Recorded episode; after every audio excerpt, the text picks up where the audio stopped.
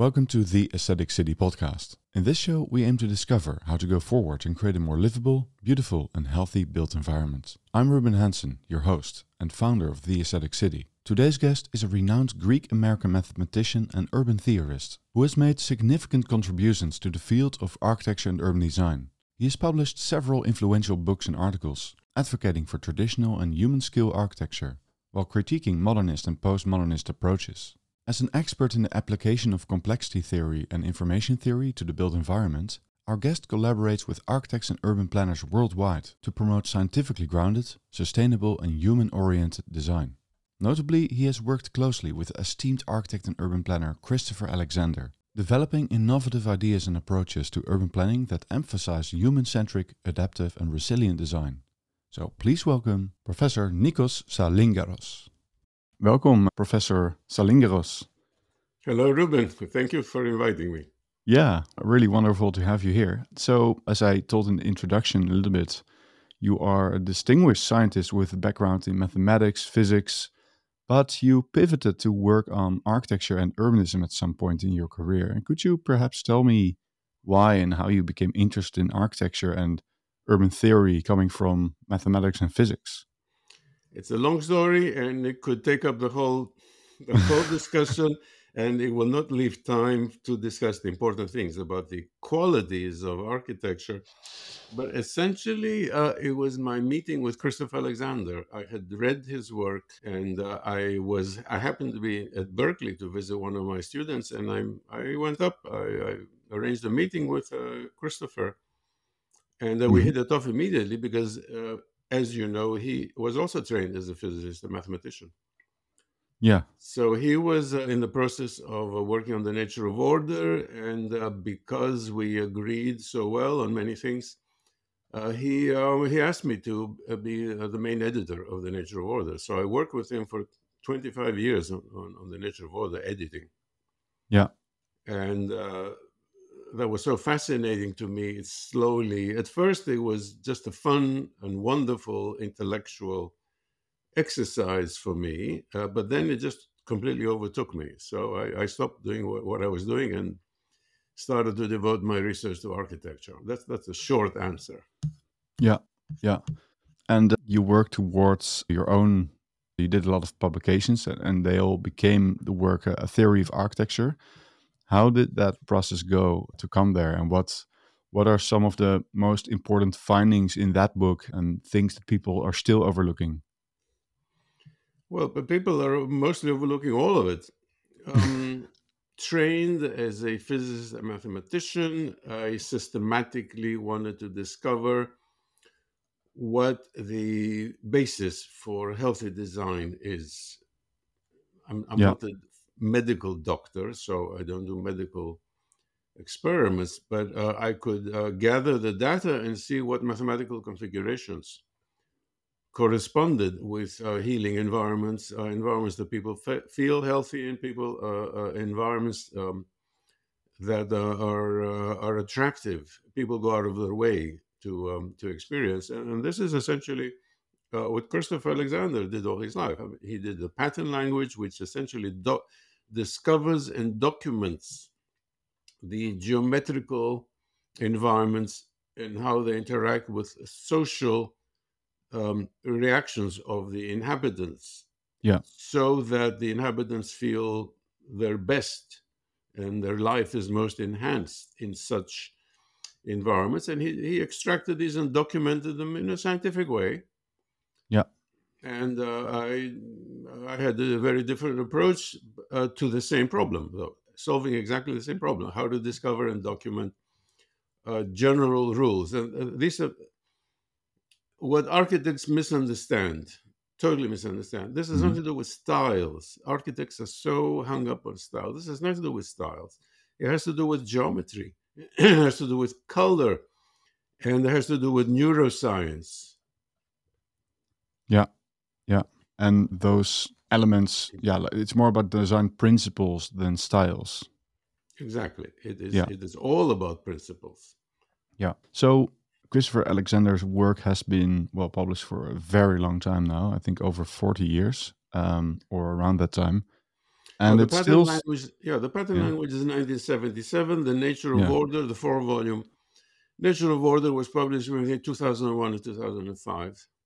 Yeah, because it's still I didn't hear from it when I was studying urban design back in the day in in Delft, and now I'm kind of flabbergasted why that book had to reach me through like a, a different way. Why wasn't it like a Bible sitting everywhere you could look in the faculty? Because it's so important. I read uh, Timeless Way of Building, and I have the the pattern language, and I've like kind of looked through it a lot of times. I haven't really fully read it, but scanned through it a lot of times. And it's such a useful way of thinking about how to design cities. But still, it's not there. Do you know why that is? Is there like a boycott or what has happened? Ruben, to get the answer, you have to ask your professors, your old professors. I was on the faculty at Delft for five Yeah. years, and I would go Oh, every wow. summer, and I had three uh, PhD students at Delft. And Mhm. uh, my little department, which was headed by the late Paul Drewe, was very uh, much in touch with uh, Christoph Alexander's ideas. But uh, the department, after Paul Drewe retired and died, the department was disbanded. So I'm no longer on the faculty. Yeah. So uh, uh, uh, this was not, of course, as you say, this was not the mainstream. It was never in the mainstream. Paul Drewe's department uh, embraced these ideas, while that small department of urbanism was a subset of urbanism, and uh, Yeah. it, wa- it was temporary because the, the other faculty had no interest Yeah. in those things. Yeah. Do, do you see a larger group of people now finally embracing it, and or, or is it still uh, very small? Is there any change? Is there anything? Yeah. No, there's been no change. It is Okay. still the work of Christoph Alexander is still marginalized in the in academia. Architectural academia is not interested in the work of Christoph Alexander, not in the pattern language and not in the nature of order. Yeah. Architectural academia is not interested in my work, No. Which Yeah. is separate from Christoph Alexander's. And you know, now I'm getting a little older, and you know, I'm, I'm accumulating books and uh, hundreds of, of research articles and lectures all that all that material is of no interest to architectural academia and therefore it is not taught Yeah. How because how was your book received when it was published, A Theory of Architecture? And is there is there any selection of architects using it apart from the well, let's say traditional architects? It is it is uh, highly regarded by people on the margins Yeah. and occasionally a student will it is the the younger generation occasionally a student will discover it by accident because it's not mentioned by their by their professors and then they will uh, contact me and tell me how much they enjoy how much they have learned from from all my books Yeah. and uh, so, Yeah. so uh, um, you know i'm I, I have phd students all over the world continuously because Yeah. um, uh, it is usually at the phd level that uh, a student can appreciate uh, what is happening and Yeah. then they want to write a thesis and uh, they ask their thesis advisor can we ask uh, christopher alexander or, or uh, nikos Salingaros to be on our committee to help us well you know poor christopher died a few months ago Yeah. So um, you know i'm invited and if the thesis advisor uh, agrees to it then then i can help that student Yeah. uh, uh, uh, by email and by zoom and so i have students all over the world uh, but but this has to come uh, this always never invariably comes from from that particular student discovering the work Yeah. of alexander myself and, and all my all our other colleagues who are working on on similar uh, topics and then they uh, they take the trouble Yeah. to um, to contact us and learn this material and and, uh, and uh, get the um, uh, accreditation. Now, I have to say also something very negative. I have in fifty percent of those cases, the ending is not good because the student goes to the thesis advisor and says, "I want to do a thesis on this topic, and I would like to ask Professor Salingaros or someone else from our friends." And the professor says, "Absolutely not. We don't like Wow. this stuff. This stuff is forbidden at the university. If you if you Wow. you want to do Yeah. this, get out. Go to a different university." Highly discouraging.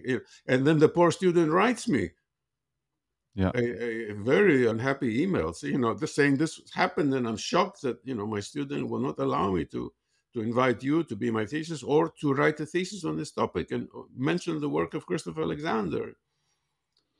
This is Yeah. highly unprofessional, but you know, I need to tell you, this happens in 50% of the cases. Yeah, that's a staggering large amount. And is there specific universities or countries where there is more, where it is rejected more harshly, or is it random and depends on the professor or the faculty? It depends on the professor and the faculty. Yeah. And, and this is uh, universal. Okay, the hostility is universal. Yeah. Universities in, in Indonesia, Australia, Brazil, Yeah. the United States, uh, France, the hostility is universal. And also the, the discovery is universal because students all over the world discover this independently, uh, discover this work, and then they uh, they can write me or they, they write uh, to, to my colleagues. Yeah.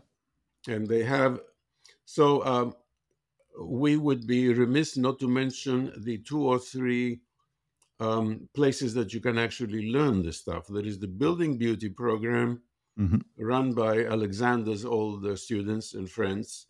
And that's a master's program that's um, that's Yeah. given every year. It's very recent.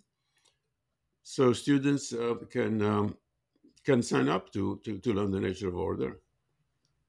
Yeah, it's yeah. a small program that's rapidly growing, and there are other, uh, uh, but these are independent programs. There is uh, uh, La Table Ronde in in Belgium that's Yeah. starting.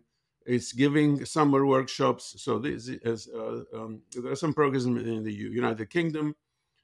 So th- these are beginnings, but Yeah. these are not associated with the, the main universities. Uh, No. We start, we tried to start a program in India. We got um, a, a curriculum using uh, neuroscience, architecture, and patterns, uh, and the neuroscience approved by the uh, coordinator, by the coordinator of architectural education. It, it was been approved, but uh, none of the Mhm. universities are implementing it, even though they have approval. Wow. Yeah. That's incredible.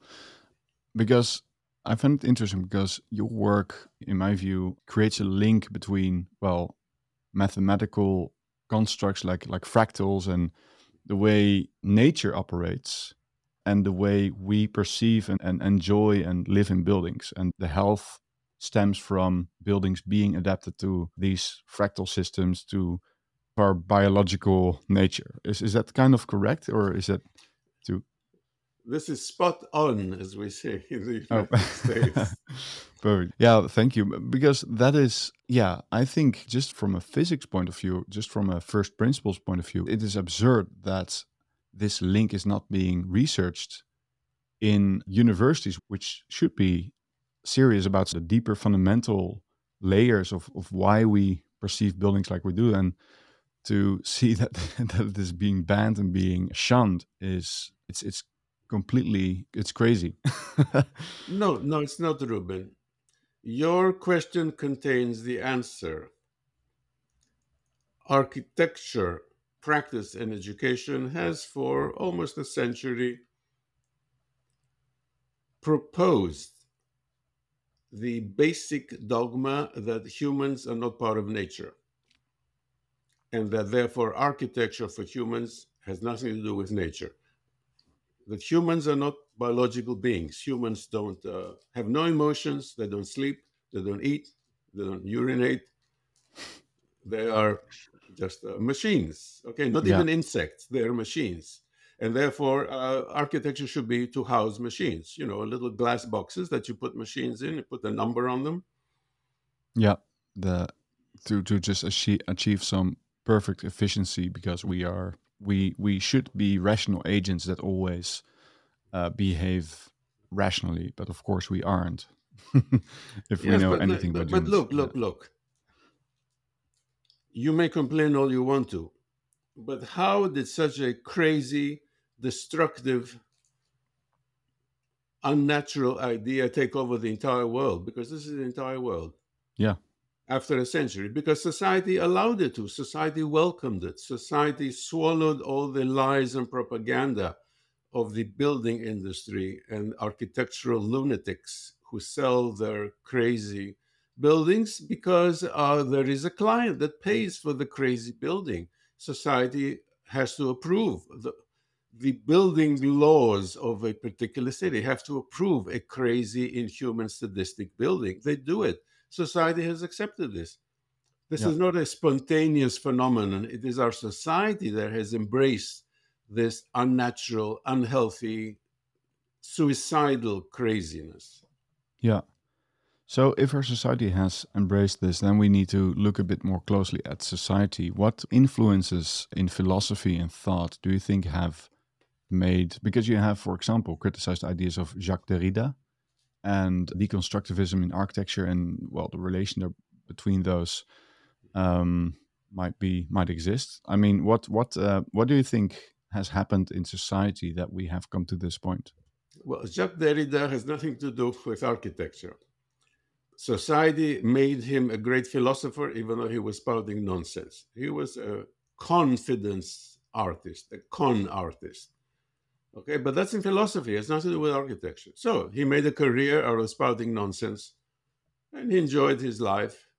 You know, I, I don't blame him because uh, philosophers usually do no harm. You know, but people believe this nonsense, even though you cannot read it. Now, the, the architects who had sadistic impulses intuitively designed buildings that are sadistic. And they thought, well, oh, look at this stuff by Derrida. Maybe I can use it to explain why my buildings look so sadistic. Of course, they don't use the term sadistic. So, so they took the stuff from Derrida and they say this applies to deconstructivist architecture. Well, it's, it's all baloney.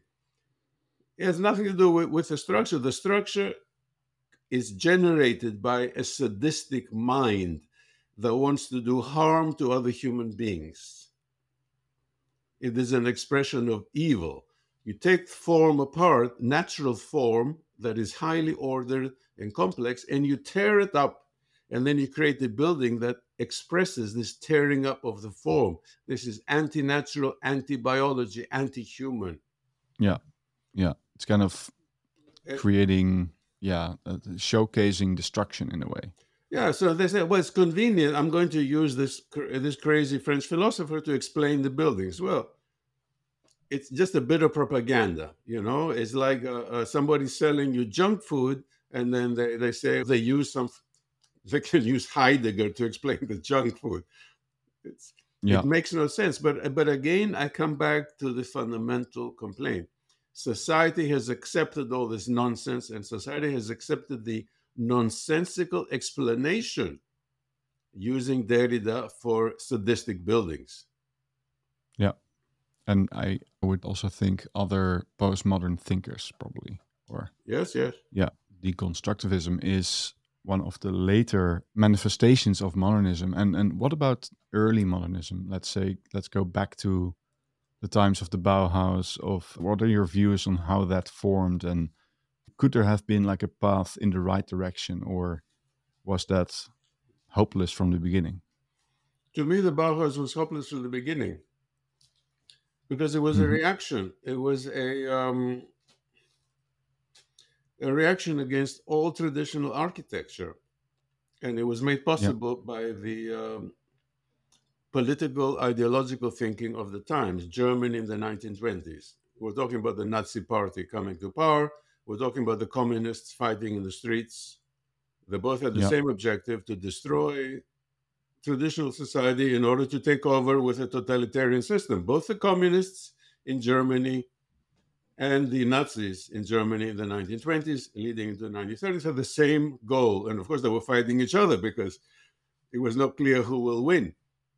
These mm-hmm. ideas came into the Bauhaus destroy the old world, destroy old architecture in order to create a new world that will be perfect. But the new world is inhuman. You know, look at the, original Bauhaus designs, they're not human, they're just blank. Yeah, perhaps moving to that subject of uh, well the, the, blankness of their designs because that is what we still see um, the funny thing is like the, the minimalist aesthetic has survived all these years even though it has mutated in in different styles. So the now we have the parametricism before we had the deconstructivism, but they all have this minimalist aesthetic. And as an expert in mathematics and architecture and knowing all these mathematical concepts like fractals, what is it about the minimalist aesthetic that is so problematic? because it contradicts the geometry of nature. Nature has two main characteristics in its geometry it is fractal. If the readers don't know what a fractal is, it's something that has complex structure at every magnification. So, like a tree, like a bush, like yeah. a cauliflower, even like single leaf. So, you keep magnified and you get more complex structure. That's one part. The other part, just as important, is nested symmetries. So, mm-hmm. there are complex symmetries that unify the whole, it's not random. So you have the symmetries and they co- cooperate with fractals so that you have a fractal combined with symmetries. Mm-hmm. But when I'm talking about fractals combined with symmetries, I'm not talking about overall symmetry. I'm talking about a thousand different symmetries, smaller and smaller scale, and they all link to each other. Yeah. And then you get organized complexity. Mm-hmm. That's what we learn from nature. So, yeah. If you, like me, finally agree that the human body is part of nature, that we evolved in order to get information yeah. from fractal and complex uh, symmetrical systems. Yeah. The blankness rejects that and makes us feel anxious. So, whether the blankness is the blank wall of the Bauhaus mm-hmm. or the curved, twisted, blank wall of deconstructivists, it's the same. It's the same thing. Yeah. Yeah. It is yeah. unnatural. And it is specifically uh, the architects are taught to react to their own body by creating something unnatural. That's why minimalism has arrived, because they're taught to create something unnatural. We're already talking a little bit about the, the biggest well mistakes being made in how we build today. So of course, so it's the minimalist aesthetic. It's not respecting our biological needs. Uh, what other mistakes could you identify? There's a mistake in every possible um, component of the building, of the of the siting of the building, of the uh, structure of the urban space. Everything is wrong. Yeah. Now th- that sounds crazy to, to a reader, but it is the intention. Because what came out of the Bauhaus to take something, to take everything from the traditional and then to invert it, to break it. So mm-hmm. they broke everything. They didn't just take one component and break it, they broke all the components. And we have inherited those because after the Second World War, modernist trained architects and urbanists took power and change all the laws. So today it's, imp- it's impossible, it's illegal in almost all over the world to build something that has humanity in it because it violates the codes. And who wrote the codes? The modernist trained architects in the 1950s and 60s. Yeah. So uh, let me be more specific. Otherwise, uh, your uh, your listeners mm-hmm. will think that they're um, crazy. You have the structure of the city, which has to have a, pedestrian component. Well, all the new cities now have no pedestrian component. They're made for fast uh, moving traffic, vehicular traffic. And that's thanks to General Motors in the 1950s that changed the laws and, and bribed all the uh, all the politicians to change the law so they could sell millions of cars. Okay, but the same laws have been uh, adopted by Brazil and Malaysia and, New Zealand. It's the same thing that has destroyed the city because there is no the new part of the city. There is no pedestrian um, part that that links to the vehicular traffic and then the siting of the buildings that create some urban space. There is no urban space. You have uh, uh, new urban plazas that are built that are just mm-hmm. horrible. You don't even want to walk in them because the, visually they're unattractive, they're repulsive. The design is made repulsive by yeah. copying certain prototypes, but but those prototypes are physically repulsive. The um, uh, you know, you talk to Ann Sussman and she will do the eye tracking and show you that you don't want to be there. Uh, the, the, the human organism reacts with threat. It feels threatened. It doesn't want to enter this urban space. Yet, cities consistently build urban places. Yeah. And then you have the facade of the building that is that is threatening. And then you have the interior of the building. You have the entrance. You cannot find the entrance. And then you have the interior that is threatening and then you have uh, office spaces that, that are cramped and, and horrible without either too much light, full of glare, or you have uh, not enough light and you have low ceilings. Why do you want the low ceilings? Okay, yeah. the building industry in the 1950s. Le Corbusier mm-hmm. Bullied the minister of, of, uh, of construction in, in France to lower the, uh, the maximum height of the ceilings. It was in the constitutional building law in France that you, you had the minimum ceiling height that was wow. good for human beings. And Le Corbusier bullied the, the minister to, to erase this so he could lower the ceilings. And the constructor said, Wow, you know, I can add another story in a five story building. If I can squeeze the building, the, the ceiling so it almost touches the person's head, I can add another story and make an enormous amount of money. Yeah. And who cares about the, the feelings of the of the uh, of the resident? Yeah, yeah. So and I, I always feel in space with higher ceilings i feel more inspired i feel uh, well better i think that is a interesting thing because it has uh, happened all over the world. Like a lot of houses have standard low ceilings and uh, when you enter older buildings they're often way taller. I think it's also good for ventilation but uh, especially just the mental effect is really interesting. What modernism postmodernism and dominant architecture did after the war was to totally ignore the mental reactions of the user. Treat the user as a machine, not even an insect, because even an insect has some feelings. A machine, not an inanimate machine to be packed into the smallest possible space. Yeah. yeah. And those became standards now. You see, the, the bad thing is uh, is not that the, some crazy people propose something, but that politicians adopted these as standards. And it makes money for the construction company. So the construction companies and the developers make, say, they can make $10 million more by creating yeah. inhuman environments. Yeah. Well, they don't care. They just they make the $10 million. Yeah. And I think the turning around the construction norms and the industry is going to be one of the toughest things. It would require the change of laws it would also require to um, set up a new industry because the old one has been replaced. Well it, it is both uh, easy to do uh, if the people insist on it but the people yeah. are not insisting on it. it it is easier for the construction industry to spend money on propaganda to brainwash the people that these this these inhuman environments are good for them. Why are they good for them? Because they're modern Okay, yeah. if you live in Bolivia, all you need to say is, is have some TV ads and say, look, this is modern because they do this in in in United States, in Los Angeles. This is the latest fashion, you know, and people will will buy any garbage if you give that message. This is yeah. modern. This is the latest thing. They do this in Los Angeles. They do this, you know, the film stars in Hollywood. Mm-hmm have a room that has a, seven foot ceiling, so you know, so that you can bump your head on the on the on, on the uh, on the ceiling of, of your bedroom. Yeah. Propaganda propaganda is a better investment for the construction companies uh, rather than to satisfy the biological and physiological needs of the users. Mm-hmm. And the users accept it. Like the uh, the users accept it in the free world just like citizens in North Korea accept their government. Yeah. They don't dare to protest.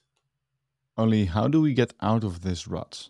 What is what would be first steps to provide an alternative? Thinkers like you, but also other architects have proposed alternative ways, Leon Krier. But what is the first step to achieving that and what would be required, in your opinion? Okay, uh, you answered your own question.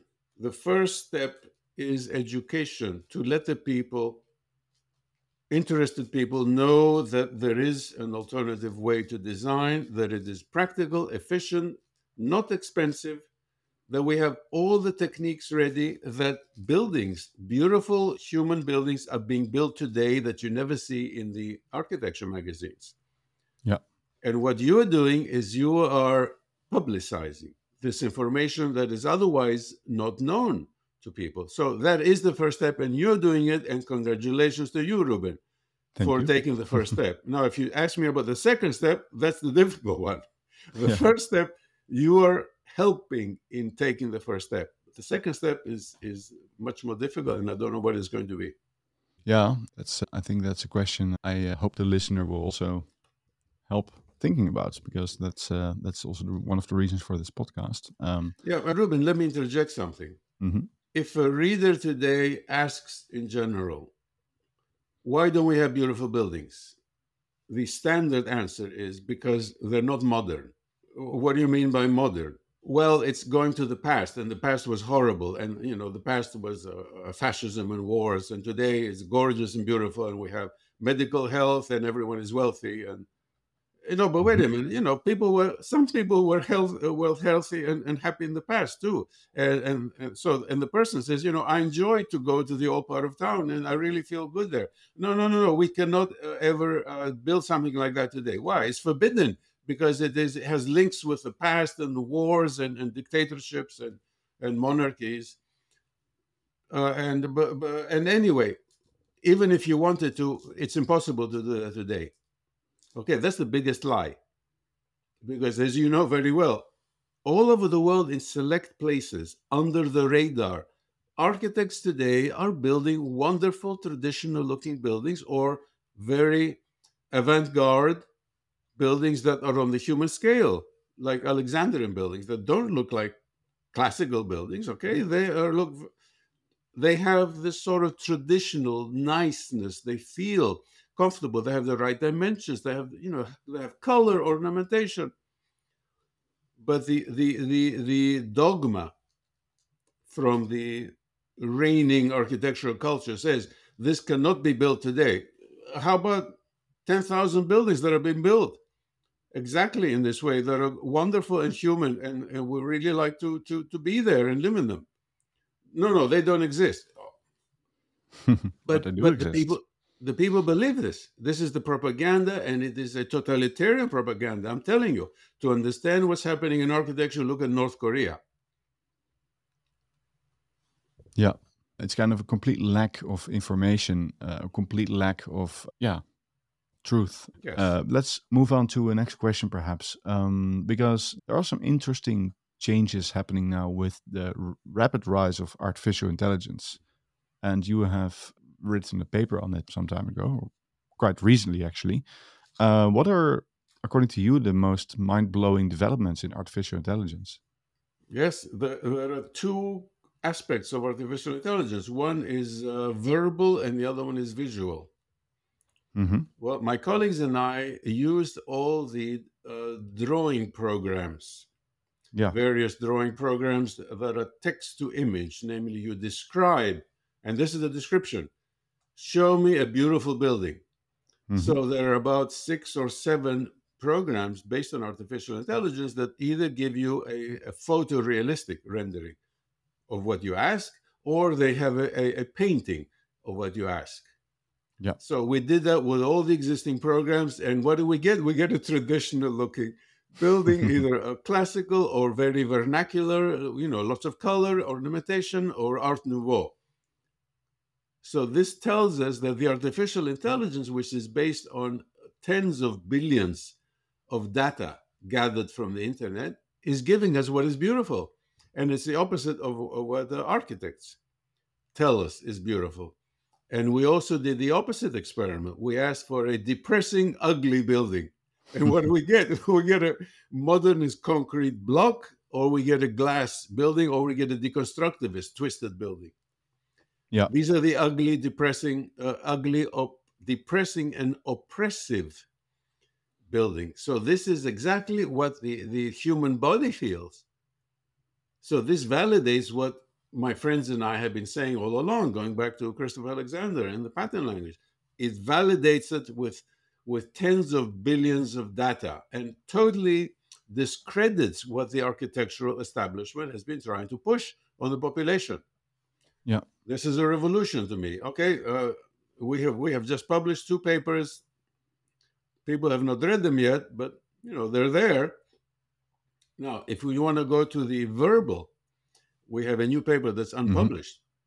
You Hmm. ask, we asked Chat GPT, the artificial yeah. intelligence uh, that writes an essay. We asked, please describe the characteristics of architecture that denies humanity, that denies life, that tries to do harm to the user. What are the geometrical characteristics? oh, we also add that that, that that that is against God. You know, to see what. so we got a list of ten characteristics that describe perfectly contemporary architecture. yeah, yeah, it, it's um, it's really funny if it weren't so sad. it, it, it is sad and, and, and astonishing. You know, we didn't ask it to describe contemporary architecture style. We asked it to describe the worst possible intentional geometries. And, yeah. and it gave us a description of contemporary architectural styles.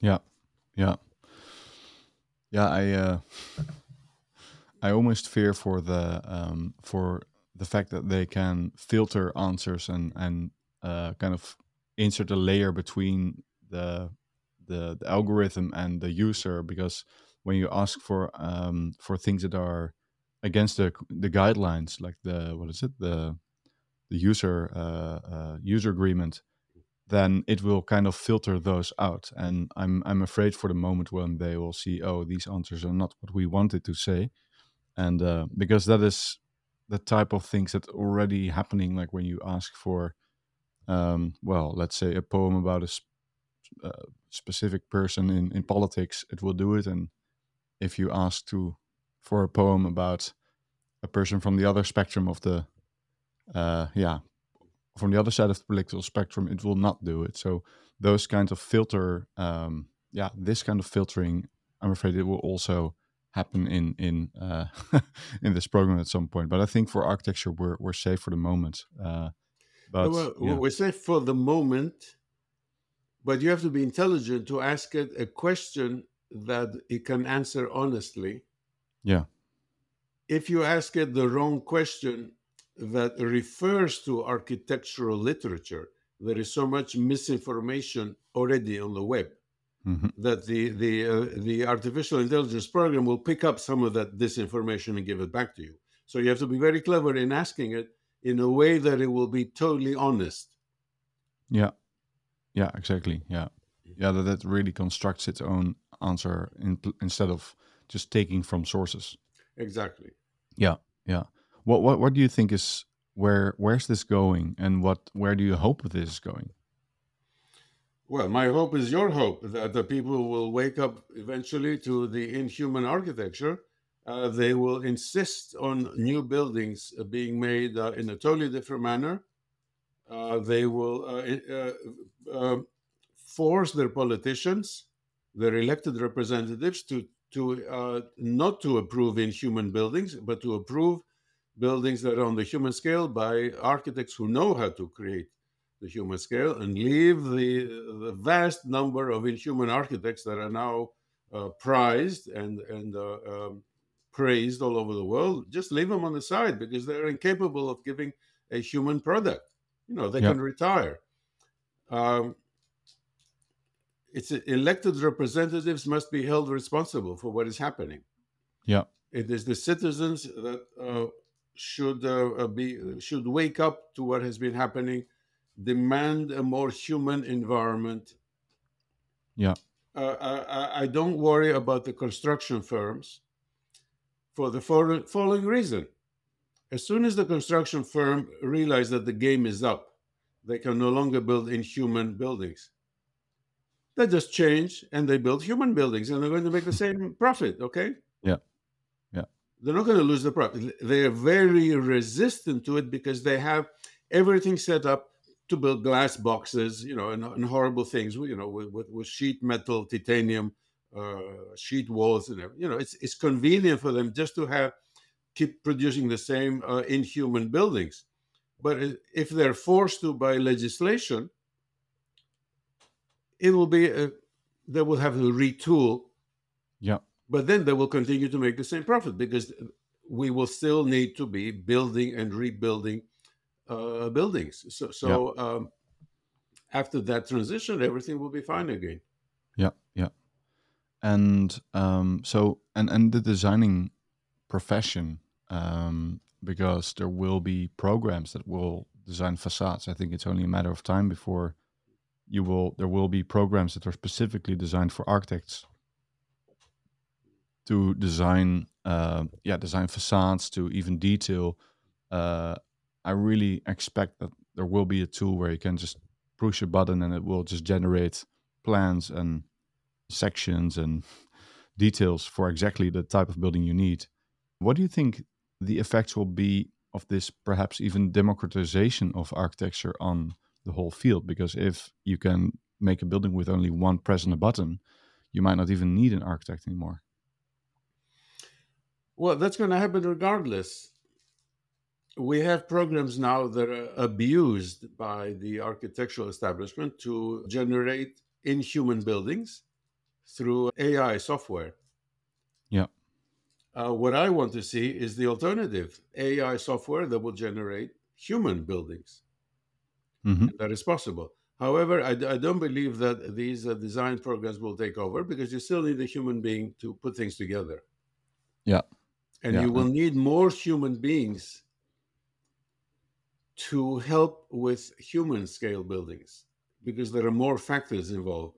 See, an inhuman building has only three three uh, uh, qualities that you program in, and then you get something, and then you build it. You don't care how the humans react. What, but a human building, an adaptive building, the software will help you. It will give you, but then you have to make sure a human being has to make sure that the patterns, the, the Alexandrian patterns are satisfied, mm-hmm. that you have uh, nice sunlight, that the building fits nicely, that the, the entrance is nice. So there are many more factors. So um, architects who want to have a job in the future will be employed building human buildings. Architects who are now churning out glass boxes, that's the end of their career for them because yeah. the AI program will, will, will replace them entirely because they're not needed. Yeah, yeah. Don't you think it will because it becomes very easy and kind of standard to make the typical glass boxes using these programs that kind of the bar will be raised because of these programs for architects to say like hey uh, just people trying to get everything out of this and getting bored with the minimalist aesthetic and trying to see, hey, how can we use this to create better alternatives, or is it still the their their kind of um, frame of mind that will limit them in what they're gonna produce with these tools? Uh, Ruben, I um, I approach this thinking very differently from you mm-hmm. because I see power play. Power play will eventually decide not people getting bored because people have had a century to get bored with glass uh, buildings and not. yeah. And uh, and uh, uh, uh, important pieces of the city still commission boring glass buildings. So it's yeah, it's, I, I about politics as well. Yeah, it, it's a power play. Mm-hmm. If sufficient powerful group, whether it is local citizen or politicians or important spokespeople for a country's culture to save his heritage will speak out against this monotonous architecture and insist on human scale architecture, then then we will see some change. But but not yeah. before, because a single mm-hmm. citizen cannot do do much cannot have much influence. Yeah. A group, a large group of citizens in a democracy can influence the electoral process. Yeah. Yeah, because that's the opportunity I see that people will use the, these new tools to create counter projects and then garner support for that to go through the political way. Uh, because if you can show something, and before they weren't able to just spit out a nice design for like a counter uh, counter project, but nowadays you can just literally type in in Midjourney AI a prompt for a nice building, and you copy paste it on the place where they're going to build something ugly, and you show, show hey, look, this is also possible. Then and you post it on social media and you get support for that. I think that is the way, perhaps, how we can use these tools. What do you think of that? I'm afraid I disagree with you. because, because ever since the 1960s, there have been counter projects, human scale counter projects to many uh, projects, especially in Europe. Say, important signature museums. And some of my friends, you know, the older Mm-hmm. Were involved and they produced for free at their own, uh, using their own time for free. They produced beautiful counter projects. They were published in the newspapers. Nobody paid any attention Yeah. because of the power play, because the, the dominant power said, "This is garbage. This this goes back to to traditional stuff, which is uh, tied with history, tied with uh, the monarchy and then fascism and all sorts of negative propaganda in order to uh, to uh, ignore the truly human counter projects and to promote the uh, sadistic uh, dominant type of architecture, which which was funded and built. So it, it is not that uh, okay. Midjourney makes things easier now because you can you can produce a Midjourney image and then publish it on the web, and then people will look at it. But the same thing happened in, in the past, uh, 10, 20, even 30 years ago, and it was ignored because of the power structure. in Gothenburg in Sweden, uh, so in Sweden you have the architecture uprising, and there's basically groups of hundreds of thousands of people on on Facebook groups and on Instagram, and they're constantly in the newspapers, and together they are criticizing what is getting built, and now they have finally political traction. In the city of Gothenburg in Sweden, they have a well political de- decree that they will build traditional buildings, and this is really happening. This is really this has happened, and it's also happening in Norway. So I think I think there are already. Uh, this is just the influence of social media which has happened, but um, I don't know. May, maybe like it, yeah, because newspapers have a, a very high uh, bar, but with social media and with just yeah Facebook groups, you can circumvent the the old fashioned media. So um, yeah, what what what would you say when when you take that into account? Yes, I, I'm. I'm very gratified to see that uh, the architectural uprising are my friends, and I visited them in Yeah. Stockholm when I was awarded the uh, Swedish Cultural Award for architecture just Yeah. before the COVID, and uh, they're doing wonderful things. And of course, as you say, they have found that the social media completely overrides uh, the main newspapers that tend to um, stick by with the old modernist uh, uh, ingrained uh, dogma hmm and uh, so they have done wonderful things. Uh, it's it's a beginning though, because also I I follow the architectural uprising, and Yeah. they award the, the Casper Prize for the most horrible architecture, and they have pages full of new buildings that have been uh, built in um, in Sweden and in Scandinavia that are just horrible. So the, the horrible buildings are still continue to be commissioned and approved by the highest levels of government Yeah. in Yeah. the most important and iconic places, historical places in Scandinavia. So, you know, that's a disaster. That has not changed. And Mhm. I know that my friends, the Architectural Uprising, are trying to to to to to, wake up the public as, as to what is happening. But so far, because the Casper Prize for horrible architecture is still being shown every year, it means that there's a lot of work to be done. But it's Yeah. done wonderful Yeah. job. But it's true that if that uprising would fail, then there would be another generation of um, bitter proponents of more human architecture who have been, um, yeah, uh, if it were to fail, of course. Um, and that is still a possibility. I mean, they can still uh, ignore it, crush it, and just, uh, I think if nothing happens long enough and they can kind of evade the influence of this movement long enough, then nothing will happen and nothing will change. So yeah, I, I do think it needs to grow, otherwise the flame might die. Um, but yeah, I'm hopeful. Let me say, reform comes in several stages. The zero stage is when nobody knows what's going on and everyone just accepts horrible, inhuman glass buildings Mhm. in, in the middle of the historic cities in Scandinavia. Okay, we have gone past that because the architectural uprising now has tens of thousands of people and they communicate the message that wonderful new architecture is possible today. And look, here are the examples built all over the world. And instead of doing this garbage, we can have this please tell your elected representative that's what we want. Okay, that's the second stage. But the Yeah. second stage is still not decisive because you can have hundreds of thousands of people Mm-hmm. protesting something, but the power center holds because it is supported by politics, corrupt politics, and money. You need to go to the third stage when you have some politicians who break away. And the politicians will say, you know, I, I'm going to go with, with the uprising because it's good for the future of the country, you know. Yeah, and I think that is a very crucial point. Um, having politicians who actually listen to the people and not do their own way, because that is something I see, unfortunately, in a lot of countries happening, where uh, there's a very loud voice for change, but they're not listening. they can be are, uh, to get away from Scandinavia and go to uh, where I have many friends in Latin America and in Mhm. Asia. Politicians can be listening, and they will even uh, talk and say all the nice things, and then uh, they go home and they receive a suitcase full of cash, and they vote for some horrible, horrible building. Yeah. That's the Yeah. way business goes.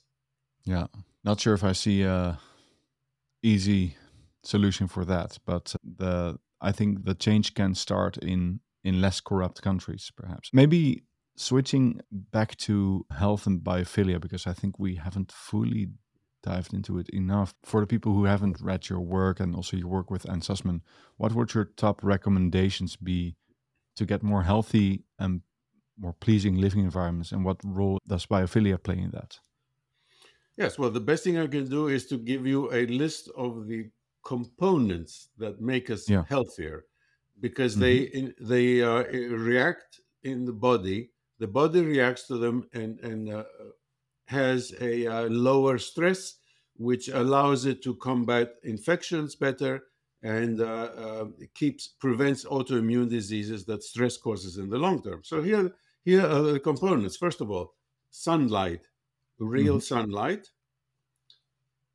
presence of animals and plants, not Mhm. threatening, you know, not lions, but you know, domestic animals, other human beings, again, not threatening. Like in a pedestrian plaza, you see other human beings in a not threatening way. Lots of plants. hmm When you go out of your of your of your house or your apartment to see some plants, inside your apartment to have some plants, to be able to look out of your window and see some plants. And then the geometrical components. You need fractals around you, both inside and outside your, your own house. And I already described those. The, you have a fractal, you approach it, and you get closer and closer, and you have some interesting structure. It's the opposite of minimalism because minimalism, you see a blank wall, and you go you go closer and closer, and there's nothing, and there's nothing, and there's nothing. Down to the microstructure. This is very important because down to the microstructure, you go right up against the wall. Mhm. If it is stone, polished stone, or wood, you see the fibers, and that contributes to the biophilic effect because you're looking at inter because it used to be alive. Okay, the wood used to be alive. Stone, some stone, polished stone, um, is is fossilized. Fossilized uh, marine animals. So you have that that beauty, that the visual information coming in. So that is the organized complexity that contains subsymmetries. Now, you cannot get subsymmetries for free. So most traditional architecture, you put in ornamentation and create symmetries. So you have symmetries, and you have uh, you have uh, door frames, and you have uh, window frames, and you have mullions in the windows that subdivide the window, so it's not totally blank. Mhm. All these are the design tools from earlier pre-modernist eras that resonate with the body. And uh, let me go back to your example of music. It resonates with the body. The geometry resonates just like listening to a beautiful, uh, like a Bach fugue. It resonates with you, and you don't know why it resonates, and you don't even notice it. The effect is unconscious, and this is the important work that Ann Sussman is doing. All of this is unconscious. Maybe you will see 1% that it's affecting you, but 99% it's affecting you. It's affecting your health, but you're not aware of it. You're just vaguely aware of something that's uneasy. You know, uh, in this room, I, I'm never happy in this room. I can never actually do any creative work in this room. I don't know why. Well, you know, we can explain why because of the geometry. Yeah. You know, put, put aside other things like you know bad gas smells or you know. Uh, before I forget, let me list some other components of biophilia. So color, but Mhm. harmonious color. So you have color that is interesting, like in nature. You know, not just overwhelming color, but interesting that has color contrast and has color harmony. The, the best place to, to find this is Christopher Alexander's uh, volume four of The Nature of Order, The Luminous Ground. It has a chapter on color. It's, it's the best thing ever written on color. Mhm. So you have that, and then you have a detail that allows you to to um, to come up close to something, and then you have graspable handles Mhm. Because the primate, that we are a primate, we're not a machine. We are a primate that grasps things. You know, we, we live most of our life grasping things of a certain size. And if we see that in the room that we inhabit, we feel comfortable, even if we don't have to, you know, it's not just the door handle, Funny. Yeah. but the windowsill, you know, graspable windowsill, window frame, the door frame, graspable door frame, or the ornament, you know, on top of a fireplace, the ornament that we don't have to go to grab, but the eye looks at it as soon as you go in the room and you say, aha, if I need to, I can grab this because it's the size of my hand, you know. Yeah. So we feel that in an emergency, we can grab onto something.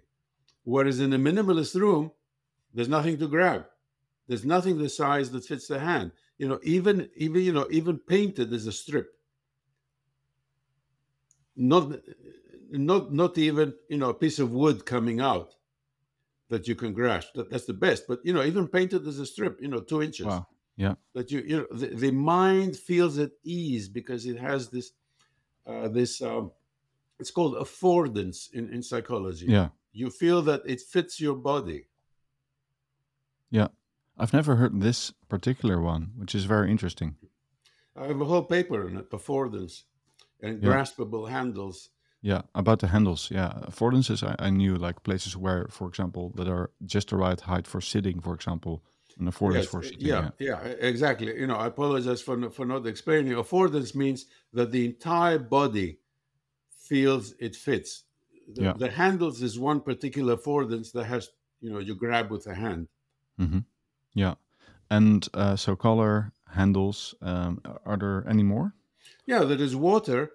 The presence Oh, yeah. of water is is calming to the human body for reasons that we don't know. But um, people who work in biophilia think it is uh, because of the ancestral environment that we evolved in ancestral environments that we needed water, and uh, water has a special um, uh, special relationships.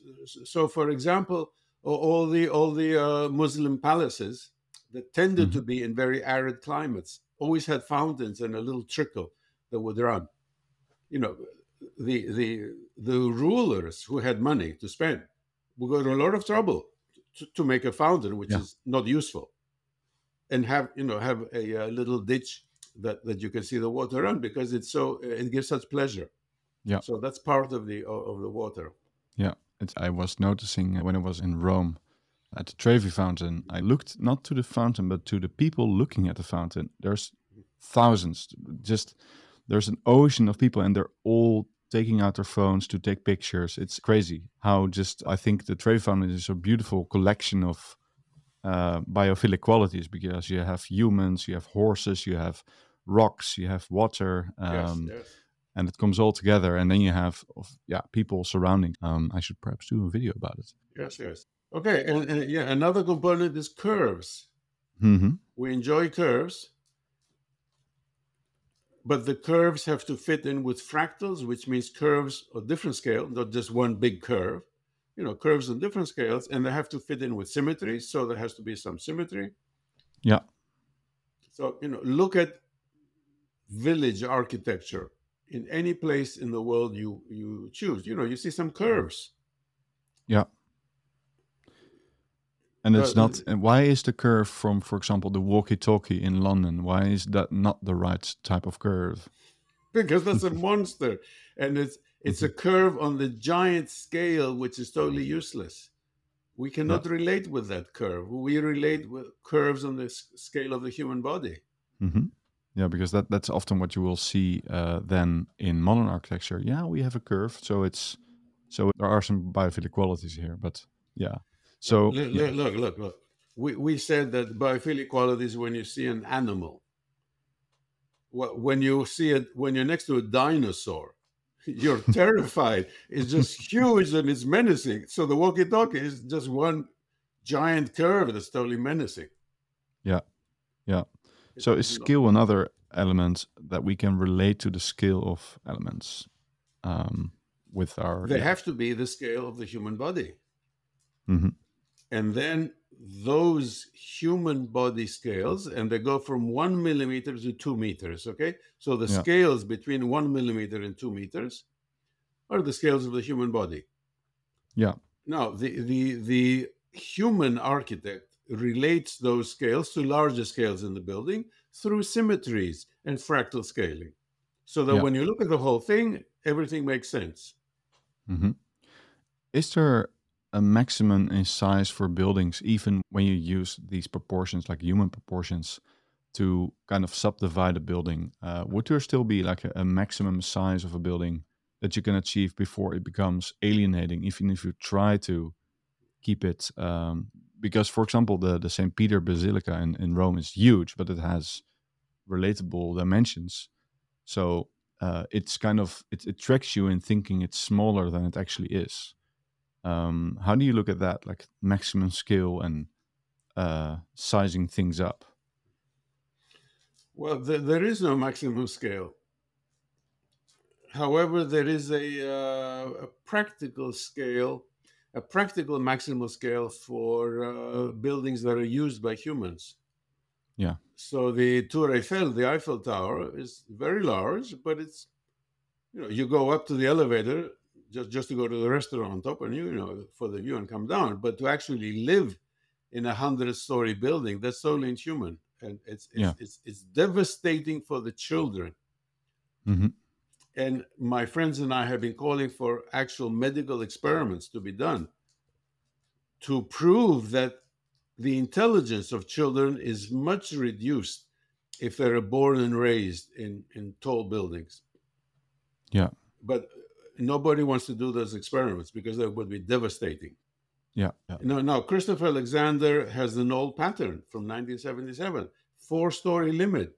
He said children feel most comfortable uh, uh, no more than four stories because then you can recognize the face of someone on a window. They can recognize the face of the mother on the four story, and the mother can recognize the child playing in front of the building from the four story. So this is one limit, and everybody, ever since it was published, say, "Oh, the nonsense!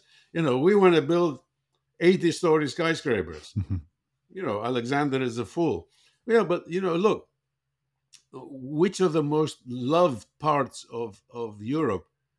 Haussmann in Paris, six stories. yeah, Those apartments go for tens of millions. People love them. Okay, and tourists just walk in, in Haussmann in Paris, six stories. That was the height limit set by Baron Haussmann. So there is something there. Yeah, yeah. And then now with after the uh, 2000, um, 2001 terrorist attacks in New York City, there was a discussion. You know, we would have saved 2,000 people's lives if they could walk down the stairs. It was impossible to walk down the stairs of, of the World Trade Center. Physically impossible to walk down the stairs. Yeah. So eh, you can go up to say eight stories, and an old person can walk down the stairs in an emergency, but no more Yeah. than that. No. So look, these are these are not architectural considerations. These have to do with the human body, how, how the human body, you know, visual connection with the outside, and then walking up and down. yeah, yeah. And then you often have people saying that from an urban design standpoint, we need to build higher than that because we need higher densities. But looking at some of the highest densities on Earth, they're they're in in Barcelona, they're in uh, yeah, in Paris, um, even Amsterdam, you have some extremely high density areas with buildings no taller than six stories. Exactly. Amsterdam, and look at Mumbai, Dharavi, the slum in Dharavi. yeah. You know, it's not a nice place, but it is the economic powerhouse of Mumbai, and it is a slum, and you have two and three story buildings maximum. One yeah. of the highest densities in the planet. Okay, it's not nice, it's not healthy, but you have high high density with two or three stories. Yeah. You don't need giant skyscrapers, but you know, but you tell that to the building industry, and um, you know they just laugh at you because yeah. they make million, tens of millions of dollars building skyscrapers. Yeah. And incidentally, you ask my friend Dr. Nir Buras, who has studied mm-hmm. this, and Michael Mehaffy, who has studied this. Mm-hmm. Those skyscrapers that are built today are built for the lifetime of 20 to 25 years. Yeah. So they need to be torn down and replaced. It is totally yeah. unsustainable. Yeah. Totally yeah. unsustainable. Yeah, yeah. Well, I think high rises. We could do a whole episode on that, I believe. Um, but the the added complexity um, of skyscrapers makes the cost higher and also makes the building less efficient. But that is not a problem for the construction companies. They need more money to build this. Uh, they need more money, more money to do it. So, who would be in favor of having like a six-story limit city nowadays? A I mean, city government yeah. that thinks long term and is uh, immune to bribes, because uh, a city government will be bribed by a construction company and a developer to allow a skyscraper, and then the skyscraper is built. People get their money corrupt politicians get their cut, and then it is mm-hmm. sold, and the responsible yeah. parties leave, and they leave the skyscraper for 20 years, and then whoever has to, whoever owns it after 20 years, has all these all these repair costs that are often uh, impossible. And look, in Latin America, there are skyscrapers sitting empty. or occupied yeah. by by slum people, squatters because yeah. Uh, nobody can afford to to to fix them. They're falling apart, and, and, and the slum people have moved in. You know, so they live there yeah. in precarious conditions. You know, the thing is half falling apart, but they have invaded uh, these skyscrapers. Yeah, yeah, man, that's a very dystopian view. Just a city full of empty skyscrapers, which have been turned into uh, vertical slums. But I mean, you you wouldn't live on the 80th floor of a skyscraper where the elevator isn't working unless you wouldn't have to go down. yeah, no, no, but, but yeah. you know, but people uh, uh, who have invaded these skyscrapers, abandoned skyscrapers, you know, they live as high as they can go. Yeah, you know, because they're free. So that's one dystopian image that you can. It, yeah. It's not virtual reality. You can go take a photo today.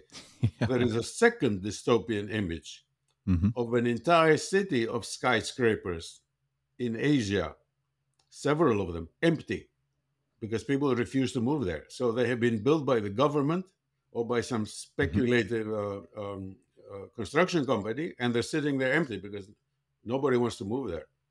Yeah. And so they're sitting empty and decaying, and in 20 years they're going to be bulldozed. Yeah, and it's all yeah, such a waste. And here we have responsible people, blah blah blah, talking about sustainability and saving energy and we our society is doing this stupidity while mm-hmm. One part of society is talking about sustainability. This is the most unsustainable energy wasting uh, activity possible construction of, of, of, these inhuman environments. Yeah. Yeah. So turning back to the to to uh, the health and biophilia, do you think artificial intelligence could help us make more biophilic environments in some way? Why not? But we don't need artificial intelligence. We know how to make biophilic environments. Uh, what I have done in my own three papers that use artificial intelligence is to use artificial intelligence to prove to people of the importance of using biophilia. Yeah. Not to use uh, uh, AI to help us with biophilia yeah. because we, we know yeah. the rules. Now, um, when we, we when we use AI programs that are, are programmed for design designing biophilic uh, environments mm-hmm. that will help yeah exactly that, the, the designer I mean. yeah. the architect because they will do a lot of the details take care you know so instead of spending two weeks uh, uh, the the ai program will will, uh, will do it in one day and give you say 10 different variations and then the, the, the architect will choose mm-hmm.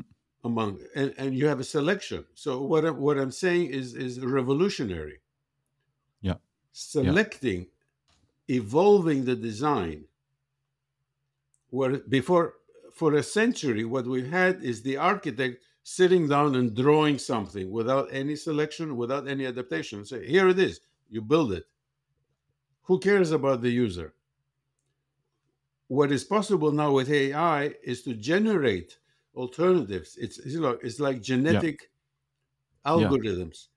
And then you pick the best one and you you re- have the AI redo it, which will be not cost effective if you have uh, actual people in the office do it, and generate ten more variants, and then you choose which one is better, and then you generate ten more, and you're going to get a very very adaptive design. It's really yeah. human. Yeah.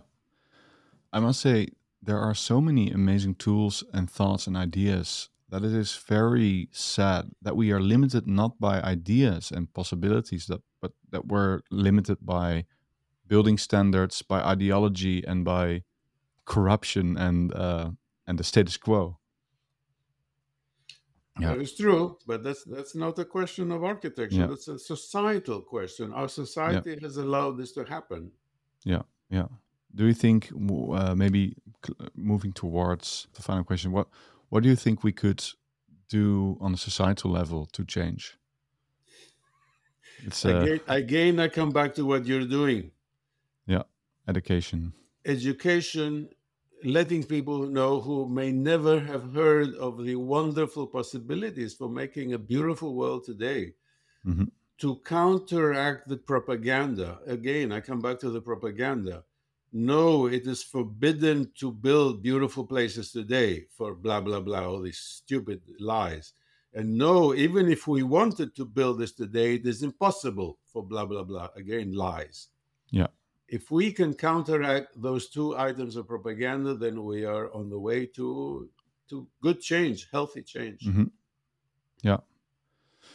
So um, I think it's up to me then, and some I hope other people on on YouTube and on other social media, and uh, hopefully also in in regular media at some point. But I think we're still far from that, because yeah, even the the first dominoes still have to fall on the internet, I believe, before they can start falling in different media environments. But I think, yeah, I'm hopeful. Do you have perhaps for the um, yeah for the audience like a final message or some sorts of other thing you would want to share with the audience? Yes, trust your body. Our bodies have been zapped by images to manipulate us and know, mm-hmm. we have been told this image of minimalist architecture is good because it is modern, because it is economically uh, advanced, because it's going to make us uh, into a modern society. I know it's difficult, but if you trust your body, it will give you mm-hmm. the right message. But most people's bodies have been numbed by all this zapping. So I would recommend to anyone try to get in touch with their own body. Yeah. Find something that's beautiful and then you use your body as a sensing, like a Geiger counter. Use mm-hmm. your body as a sensor and trust your body when it's telling you, I really love to be in this room. I really love to approach this window. And then ask yourself, what are the geometri- geometrical characteristics of the window? And then you can understand a little bit better. Yeah. Yeah. I think it's a wonderful advice, and I think also a beautiful way to close off this interview. Thank you so much, Dr. Salingaros, and uh, yeah, I hope to have you on sometime in the future again. Thank you, Ruben. It was a fascinating discussion. Thank you for listening to another episode of the Aesthetic City podcast. To read Professor Salingaros' work, find the links to his books and articles in the description below. If you like our content and want to support what we do, you can support us in various ways. The easiest way is to give this podcast a favorable review. Another way to support this podcast is to share it with colleagues and friends. You can also follow us on Twitter, subscribe to our YouTube channel, or our Substack newsletter. And finally, the ultimate way to support The Aesthetic City is to become a patron. Find the Patreon link in the description. For more information about this platform, visit theaestheticcity.com. Thank you until next time.